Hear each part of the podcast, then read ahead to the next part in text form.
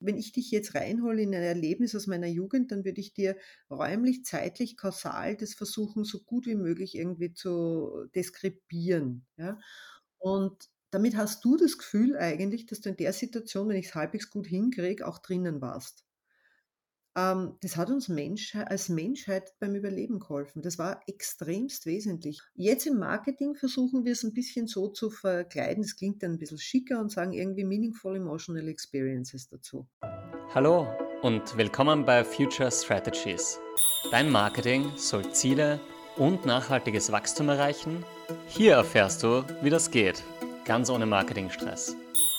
Gemeinsam und mit maßgeschneiderten Lösungen heben wir dein Marketing auf das nächste Level, die Zukunft. Ich bin dein Host Florian Schleicher. Gemeinsam mit Marketing-Expertinnen erkunden wir, wie erfolgreiches Marketing, Strategien, Insights und Kampagnen entstehen und wie du das selbst umsetzen kannst. Heute freue ich mich sehr, Sabrina Oswald gegenüber sitzen zu haben. Sabrina ist Managing Director und Gründerin der Futura, einem Marketingberatungskollektiv Ihr Fokus liegt im Brand Positioning und der Kommunikation mit dem Spezialthema Storytelling. Sabrina Oswald wird als Österreichs Mrs. Storytelling bezeichnet. Seit 2009 bloggt sie darüber, berät Kundinnen und unterrichtet auch in diesem Bereich. Und als Vorstandsmitglied der österreichischen Marketinggesellschaft und Mitinitiatorin der Kampagne Make Marketing Great Again ist sie aktiv engagiert, die digitale Transformation im Bereich Marketing voranzutreiben. Und heute sprechen wir im Speziellen über Storytelling, also Geschichten. Herzlich willkommen zum Podcast, Sabrina.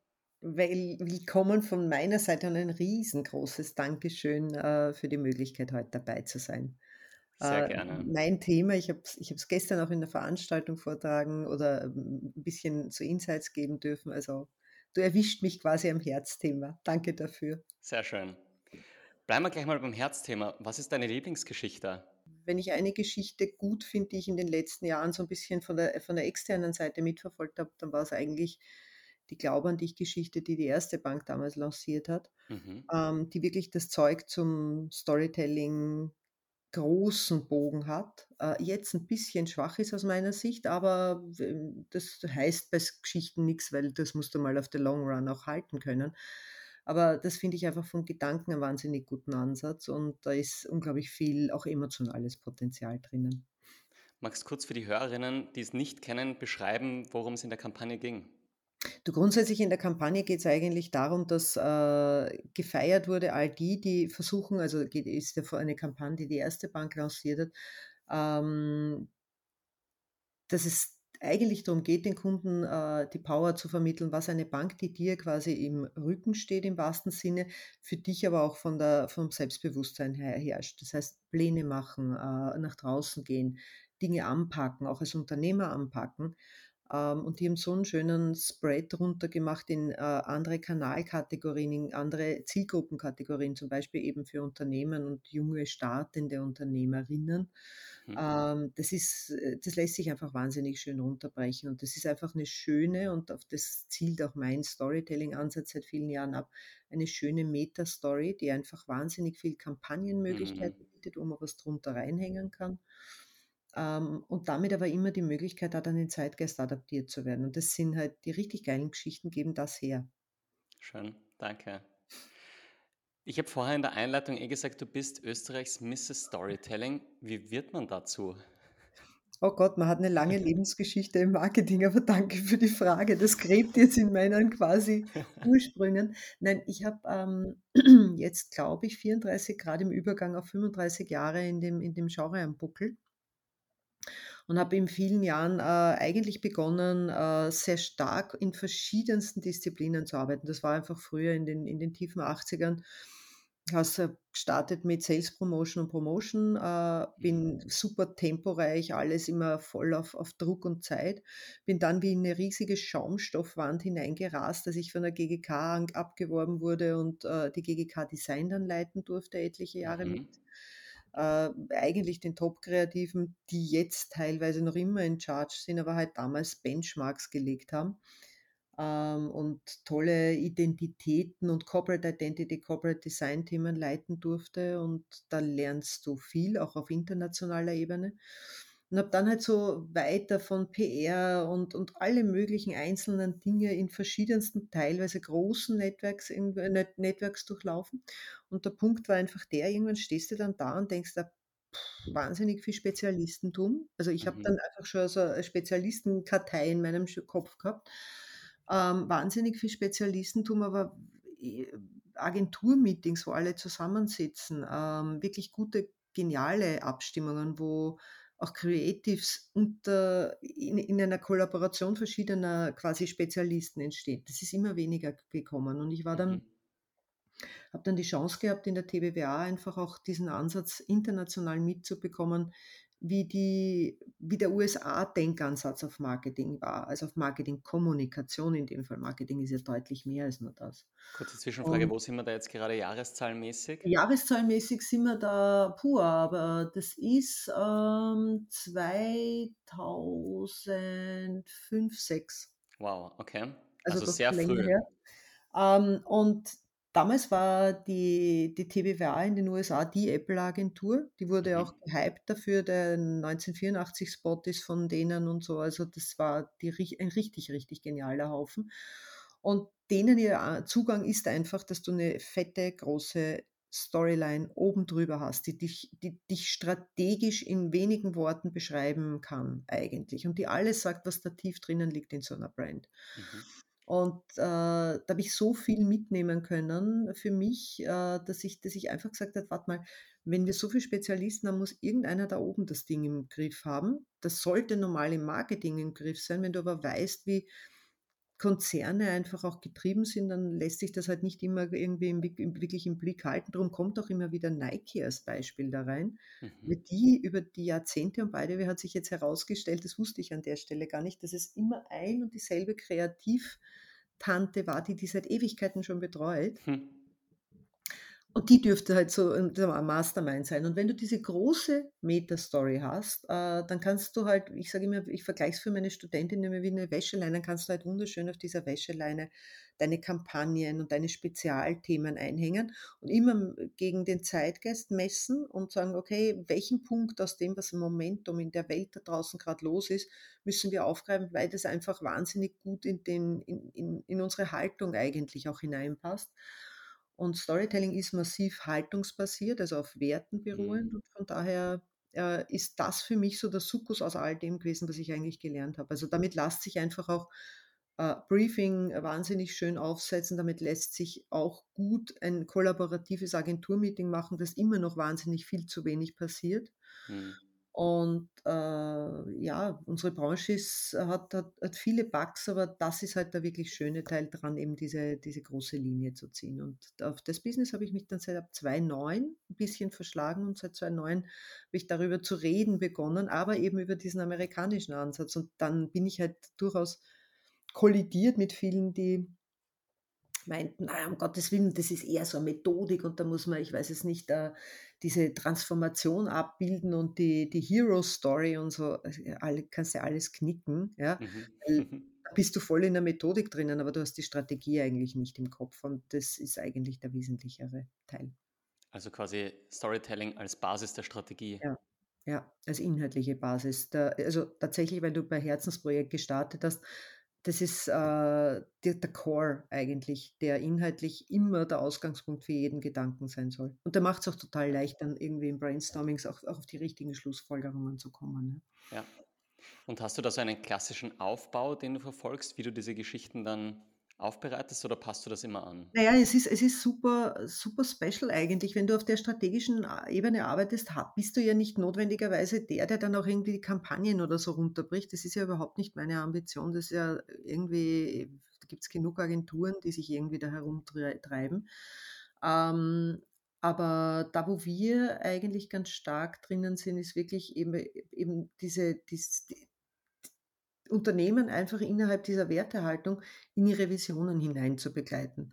Das kann oft extrem, äh, problembärig auch werden, weil ja Mhm. natürlich, äh, 'ne Vision möglicherweise auch zum Beispiel, wenn du jetzt von einem Elektrogroßhändler redest, der Umbau in in den Mitarbeitern, äh, und strukturellen Themen sein kann, wo du schauen musst, dass angstfrei Dinge kommuniziert werden können und eben Mhm. eine Leitlinie oben haben und die Mitarbeiter sagen können: „Okay, ich kapiere, dass wir jetzt an der Episode, wenn du so willst, oder Station unserer Reise sind und ich sehe so ein bisschen ein Big Picture, aber du ziehst sie einfach dort entlang.“ Und das sind, äh, eigentlich eher strategische Projekte, die sich jetzt gar nicht so doll erzählen lassen, aber die halt hinter der hinter der Kulisse wahnsinnig viel äh, viel quasi Führungsarbeit leisten eigentlich dann für die Teams. Und es reduziert auch massiv die Kosten, weil du natürlich irgendwie mit der Leitlinie ganz stark, äh, eigentlich auch sehr stringent in den Briefings bist und nicht dauernd Ja. irgendwie diese Kreativ-Kasperlkiste aufreißen musst, Hm. sondern gewisse Sachen einfach Base sind und über die wird nicht mehr verhandelt dann, ja. Also, Ja. das ist das das Schöne an der Stelle. Aber das heißt, du sagst auch, Storytelling, das ist jetzt nichts, was nur auf die B2C-Branche ist, sondern das ist für Mhm. alle Branchen etwas Wichtiges. Wir sind B2B, B2C, B2P unterwegs. Wir haben zum Beispiel letztens, äh für eine Kommune, ich sage absichtlich nicht welche, aber sehr groß, ähm, für eine Kommune eine eine deren Plattformstrategie, Mhm. äh, versucht, in 'ne Storyline zu packen. Der Versuch ist sehr gut gelungen, in 'ne Storyline zu packen, um einfach intern alle Stakeholder an Bord zu haben. Das heißt, was soll die Architektur von der Plattform, die quasi für alle Bürgerinnen ausgerollt wird, eigentlich leisten und auf was committen sich die ganz unterschiedlichen Abteilungen, die da jetzt kollaborieren müssen? Und wo stehen wir grade in der Reise? Es Mhm. ist das ist vollkommen multivariant. Insofern, das ist das, was halt Werbeagenturen machen können. Die könnten dir jetzt tausend kleine Spots nennen und irgendwie alle sagen: „Boah, kenne ich“, aber ich habe halt irgendwie das Spannendere. Das ist jetzt einfach so. Ja, ich finde das auch total spannend, diesen strategischen Unterbau zu machen, Ja, weil das ist ja das, was die Unternehmen dann zukünftig trägt ja, und wo sie dann einfach Entscheidungen darauf basierend treffen können und einfach wissen, wer sie selbst sind. ja. Und, äh, d also drum drum wenn ich jetzt sage, auf der Consumer-Ebene äußert sich ja sehr oft in Claims. Ähm, aber aber so 'n Claim, äh, ist essenzieller, als man glaubt. Also, der der da ist so viel Impact drinnen und da ist so viel, ähm, Seele, Werte, Ausblick, Richtung drinnen. Mhm. Da kannst du da kannst in Wahrheit, äh, über das Unternehmen komplett drüberziehen alles und da muss man sich auch unbedingt überlegen, dass man das nicht immer nur auf die Kampagnenebene runterreißt. Das ist ja nur eine Handlungsvariante. Ich meine, wir beide sind aus'm Marketingbereich, du bist 'n Hardcore-Marketer. Ähm, Marketing sind 5, 7, ich weiß nicht, die mittlerweile sogar 9 Ps, ja, die wir irgendwie in den Händen halten sollten. Wir reduzieren es halt immer auf die, wenn man so will, bunten Bildchen. Das ist ja übrigens einer der Ja, Gründe, warum ich warum wir dieses Make-Marketing-Ding auch haben, ja, weil Make Marketing great again, das ist greater als bunte Bildchen, Leute, ja. Also, und wir haben wir haben Demand Creation in der Hand. Wir versuchen Menschen, wurscht ob B2B, B2C, eigentlich zu sagen, was sie in Zukunft können oder wollen können eigentlich. Und da stellt sich halt die Frage, wo ziehen wir da in Zukunft hin mit den Herausforderungen, die wir auf unserer Welt denn so haben in Richtung mhm, Sustainability. Also, da ist so viel da kann man so viel reinpacken und es ist ja ein strategischer Ansatz. Also, bin ja. ich happy damit. Über Sustainability möchte ich unbedingt dann nachher noch Ja. sprechen. Äh, ein anderes Thema noch davor kurz. Auf eurer Website steht auch Facts tell, but stories sell. Ja. Ich finde das super, weil äh, da habe ich ein Zitat gelesen von ähm, zwei Autoren, Klaus Schwab und Thierry Malaret, die gesagt haben, Erzählungen prägen unsere Wahrnehmungen, die Mhm. wiederum unsere Realitäten formen und letztendlich unsere Entscheidungen und Handlungen beeinflussen. Mhm. Soll ich gleich reingrätschen? bitte, gerne, ja klar. Uah. Auf ihn mit Gebrüll. Ich tackle dich wie beim Rugby, ähm, weil mir schon wieder tausend Dinge dazu einfallen. Ähm, Storytelling hat ja viel auch mit dem Neuromarketing zu tun. Und es ist vollkommen egal, wie B ob B2B oder B2C, ähm, der Kopf vom Menschen funktioniert immer gleich. Wir entscheiden emotional. Das ist einfach Neuromarketing Basic. Ja, da brauchst du nicht drüber zu diskutieren, das ist so. Es gibt viele, die immer noch sagen: „Nein, ich entscheide nicht emotional.“ Tatsächlich fallen Entscheidungen immer emotional und werden dann eigentlich nur mehr für die, die's halt e egomäßig brauchen, dann einfach faktisch hinterlegt. Ja, also, ich wollte den Mhm. ich weiß es nicht, geilen SUV, äh, und damit die Welt verpesten, weil ich einfach irgendwie, äh, sehr viel äh, Zeug immer für unsere Firma herumfahren muss und einfach und dann versuchst Mhm. du schon das Ding zu vergeuden, ja. Ähm, tatsächlich machen wir bei Stories als Menschen, wenn wir miteinander reden, so wie wir beide jetzt, versuchen wir einen Ausgleich der Gehirne, also wir nennen es Synchronisation der Gehirne von der Mhm. Neuroseite her. Und äh, geht her und ich, wenn ich dich jetzt reinhole in ein Erlebnis aus meiner Jugend, dann würde ich dir räumlich, zeitlich, kausal das versuchen, so gut wie möglich irgendwie zu deskribieren. Ja? Mhm. Und damit hast du das Gefühl eigentlich, dass du in der Situation, wenn ich es halbwegs gut hinkriege, auch drinnen warst. Mhm. Ähm, das hat uns Mensch als Menschheit beim Überleben geholfen. Das war extremst wesentlich. Jetzt gehen wir mal einfach raus aus diesem Marketing-Gebabbel und gehen mal zurück so in die äh, Felllätzchen-Ecke der Menschheit, wo wir uns noch mit Keulchen irgendwie äh, unser Gulasch zubereitet haben. Ähm, wenn du da rausgehst und ein anderer dir versucht zu erklären, pass auf, du erwischst die Büffel in der Ebene, du musst zwei Tage jetzt mal gehen, äh, du erwischst die Büffel in der Ebene am ersten, wenn du aus der einen Ecke, wo die Bäume sind, kommst, weil wenn die da unten stehen, kommt der Wind immer aus der anderen Richtung. Wenn du in Mhm. die falsche Ecke gehst, dann sind die alle weg und du erwischt gar nichts und bist zwei Tage umsonst gegangen und wirst wahrscheinlich auch nicht mehr mal heimkommen schaffen. Das ist eine Überlebensstrategie Ist 'ne gewesen. komplette Überlebensstrategie, dass ich dir das so wahnsinnig blumig wie möglich irgendwie rüberbringe und du Mhm. quasi in der Situation bist. Jetzt im Marketing versuchen wir's 'n bisschen so zu verkleiden, das klingt dann 'n bisschen schicker und sagen irgendwie meaningful emotional experiences dazu. Und das kannst du jetzt so ziemlich auf alles, was auf 'ner Customer Journey ist, auch draufknallen, weil du dir immer die Frage stellen kannst: „Was ist eigentlich der große Bogen und was ist in der Situation wirklich bedeutsam für eine Entscheidung?“ Mhm. Und, äh, da kriegst du so völlig unterschiedliche Trigger und du bringst aber nicht immer 'ne neue Geschichte, sondern du hängst es ja immer auf der großen Geschichte ein und schaust aber immer, dass 'ne interessante Facette an der Stelle rausgearbeitet wird, die die spezifisch in diesem Projekt der Themen-Need grade gefragt ist. Ja. Und insofern hat das einfach auch so von der ganzen vom ganzen Zugang wahnsinnig viel mit Neuromarketing zu tun. Wir verorten, ähm, da kann ich wirklich schwer empfehlen, auch Limbic Map, äh, mäßig, ähm, auf jeden Fall auch Dinge, wo also ich das wäre wäre wirklich auch 'ne Leseempfehlung, äh, ist nix Neues, aber das muss Mhm. es auch nicht sein, weil Neuro äh, ist ja nicht permanent nur von Neuigkeiten irgendwie getriggert.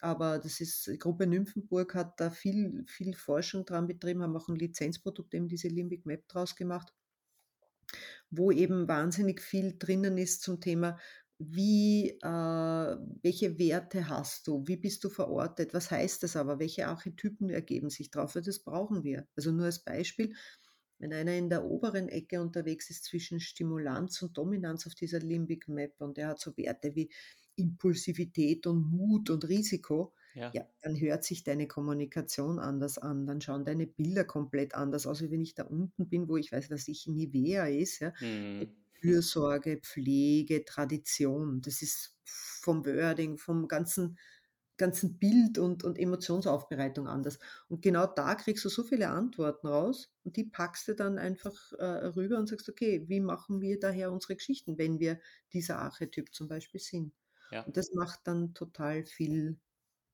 bringt einfach wahnsinnig viel Hackerl ganz schnell. Tick, Ja. tick, tick, tick, Und vor allem, das ist etwas total Zeitloses. Also ich war Anfang Komplett. März in Ägypten und war in den Tempeln von Luxor. Und dort sind noch immer die Hieroglyphen unglaublich gut erhalten, teilweise mit den Farben, mit den Schön. Originalfarben, weil es dort nie regnet. Und das, was man dort sieht, sind Geschichten. Und die Geschichten sind das, was überdauert hat. Ja. Wir wissen nicht, ob wirklich diese eine Pharaonin, die Hatschepsut, dann eine große Reise gemacht hat in den Sudan, um dort Dinge zu holen, sondern es ist dort festgeschrieben und es ist eine echt gute Geschichte. Also Mhm. sagen wir, es ist die Realität. Mhm.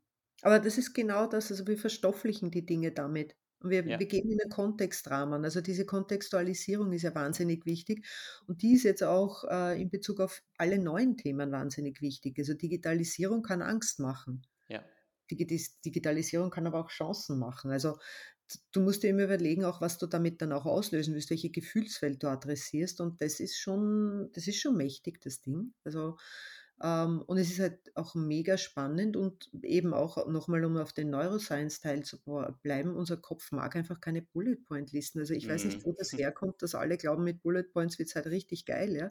Wir kriegen immer also Jahresende und Jahresanfang ist für uns immer die Höllenzeit, weil wir von sehr vielen Aufsichtsräten, Vorständen et cetera ähm, die Jahres-Kickoff-Auftaktgeschichten bekommen und die ganzen Präsentationen zum Aufbereiten. Und das ist trockenste Wüste. Also dagegen ist Ja. irgendwie die Gobi in Feuchtgebiet. Ähm, und dann gehst du da durch und denkst da, was soll denn um Gottes Willen in diesem Meeting für eine Entscheidung im Kopf fallen? Ja. Was ist das, was mit all dem Wahnsinn, der da drinnen steht, mit tausend kleinen Futzeln, eigentlich am Ende äh, rauskommen soll? Und dann ziehst du das in die Geschichte rein. Da brauchst du dann einen großen Begriff oder irgendein großes Bild oder irgendwas, was dann emotional da durchträgt durch das Ganze. Also sogar in so einen Mikrobereich hineingehen. Und ich wage zu behaupten, nachdem sie alle, alle Jahre wiederkommen, äh, kriegen wir das gut hin, dass dann auch die Entscheidungen fallen, sonst wäre es nicht so. Ja. Ja. Aber das ist auch, auch so der kleine Teil im Storytelling. Jetzt hast du vorher schon das Stichwort Nachhaltigkeit angesprochen und wir waren ja äh, letztes Jahr 2022 in mehreren Diskussionsrunden auch von der Wirtschaftskammer Österreich, Ja. bei denen Nachhaltigkeit eine ro große Rolle gespielt hat. Welchen Beitrag kann jetzt Storytelling leisten, damit wir eine nachhaltigere Zukunft für uns alle schaffen? Das ist ich liebe dich dafür. Danke, Florian, weil das ist so so also, das ist so mein Thema, das ich mir jetzt irgendwie für meine, wenn du so willst, äh, weiteren Berufsjahre verordnet habe, weil ich einfach glaube, dass da massiv viel falsch läuft, ja. Ich mache da 'ne kurze Präambel quasi. Mhm. Ich ziehe es mal auf, ich nenne es nicht nur Nachhaltigkeit, weil ich, äh, finde, dass die SDG-Thematik, also Sustainable Development Goals, es in diesen ganzen 17 Kategorien besser beschreibt, was eigentlich wie multifaktoriell es eigentlich ist, unsere Welt umzudrehen. Mhm. Und, äh, da gibt's so viele Ansatzpunkte, dass einem A nie Fad werden kann und B einem A die die die die Notwendigkeit, viel zu erzählen, nicht ausgeht. Was da im Moment aber passiert, sind so unglaublich viele ich weiß gar nicht, wo ich wo ich wie ich es aufhängen soll, weil da da überkommt mich tatsächlich eine Traurigkeit. Es ist einfach medial hängt sich da keiner rein. Medial versucht und politisch wird im Moment versucht, mir ganz ehrlich 'n Autogipfel zu machen. Mhm. Seriously? Die Hm. Lei die Leute fahren eh Auto, du musst sie nicht retten. Sie fahren halt da fahren halt dann andere Autos, ja. Mhm. Ähm, und ja, wenn's um die Arbeitslosen geht, ist das auch nicht das Thema, weil die Automobilindustrie das schon quasi organisiert hat. Also, wo wozu geht man da rein, ja? Ja. Ähm, es geht um 'ne Vision. Es geht um eine ganz starke Visionsarbeit, weil uns klar sein muss, dass es auch 'ne gute Welt geben kann, die aber nachhaltiger ist. Ja. Und, äh, warum ich glaube, dass wir über Dinge wie Diversität nachdenken müssen, ist, weil's einfach bewiesen ist, dass, äh, diversere Teams tatsächlich auch wirklich besser performen. Grade eben 'ne Studie für jemanden von Boston Consulting diesbezüglich rausgepickt, 'ne relativ aktuelle. Ähm, aber das, was halt dann teilweise on the daily basis passiert und das ist mir gestern auch bei den Marketing Natives wieder bestätigt worden, ist halt einfach unfassbar, ja. Also, Mhm. Was was so in kleinen Nuancen, äh, Frauen teilweise dann erleben, eben in Unternehmen oder welche Diskussionen ich auch führe um Kreislaufwirtschaft, das für mich so 'n bisschen birkenstock-patschig daherkommt, aber in Wahrheit für mich eher den Begriff regenerierende Wirtschaft, regenerative Wirtschaft verdient, ähm, ist eins der geilsten Themen der der Ja. jetzigen Zeit. Wir sind wir wir wir haben wir haben einen wir wir leben in der Wahrheit eines Markts, grade als Marke, die es gar nicht gibt. Wir haben und an dem Punkt möchte ich beginnen und da da erwische ich, merke ich, auch jeden.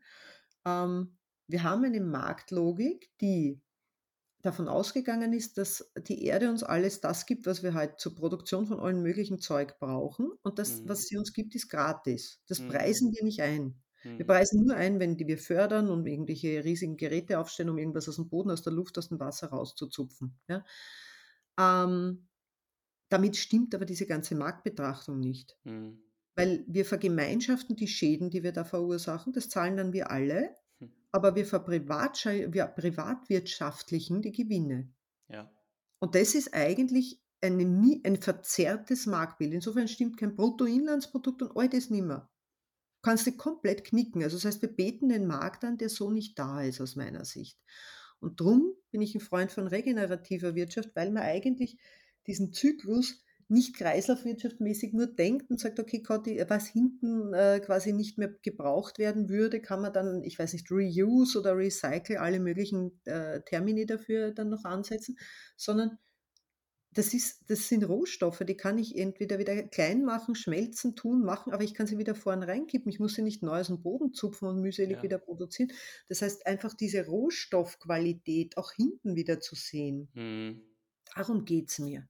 Und ich kann nicht glauben, dass wir wir haben eine Kooperation in der Marketinggesellschaft mit dem Climate Lab ganz bewusst, weil wir eben diesen ganzen, äh, Teil einfach wirklich bei den denen, die Demand Creation machen als Marketer, einfach auch in den Kopf bringen wollen und über mit denen dort auch arbeiten und und und und nachdenken wollen. Und ich kann nicht glauben, dass man Matratzen 1,2 Matratzen allein in Österreich jährlich nicht mehr brauchen kann für irgendetwas, Himmel noch mal, ja? Also, das sind einfach so Dinge, die treiben mich total um.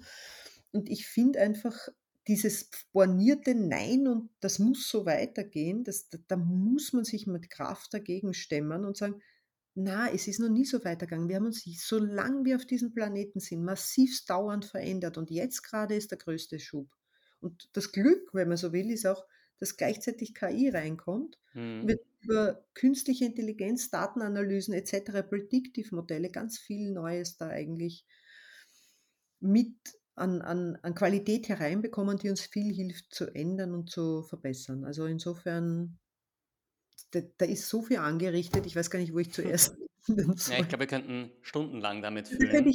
da könntest du mit mir Tage blubbern, ja? Also, ich finde das ja auch so arg, wenn man sich anschaut, die Verwendung des Worts Nachhaltigkeit steigt rapide an in den letzten Jahren und genauso geht aber unser CO2-Ausstoß weiterhin rapide hinauf. Das heißt, wir sehen viele Worte und wenig Mhm. Taten.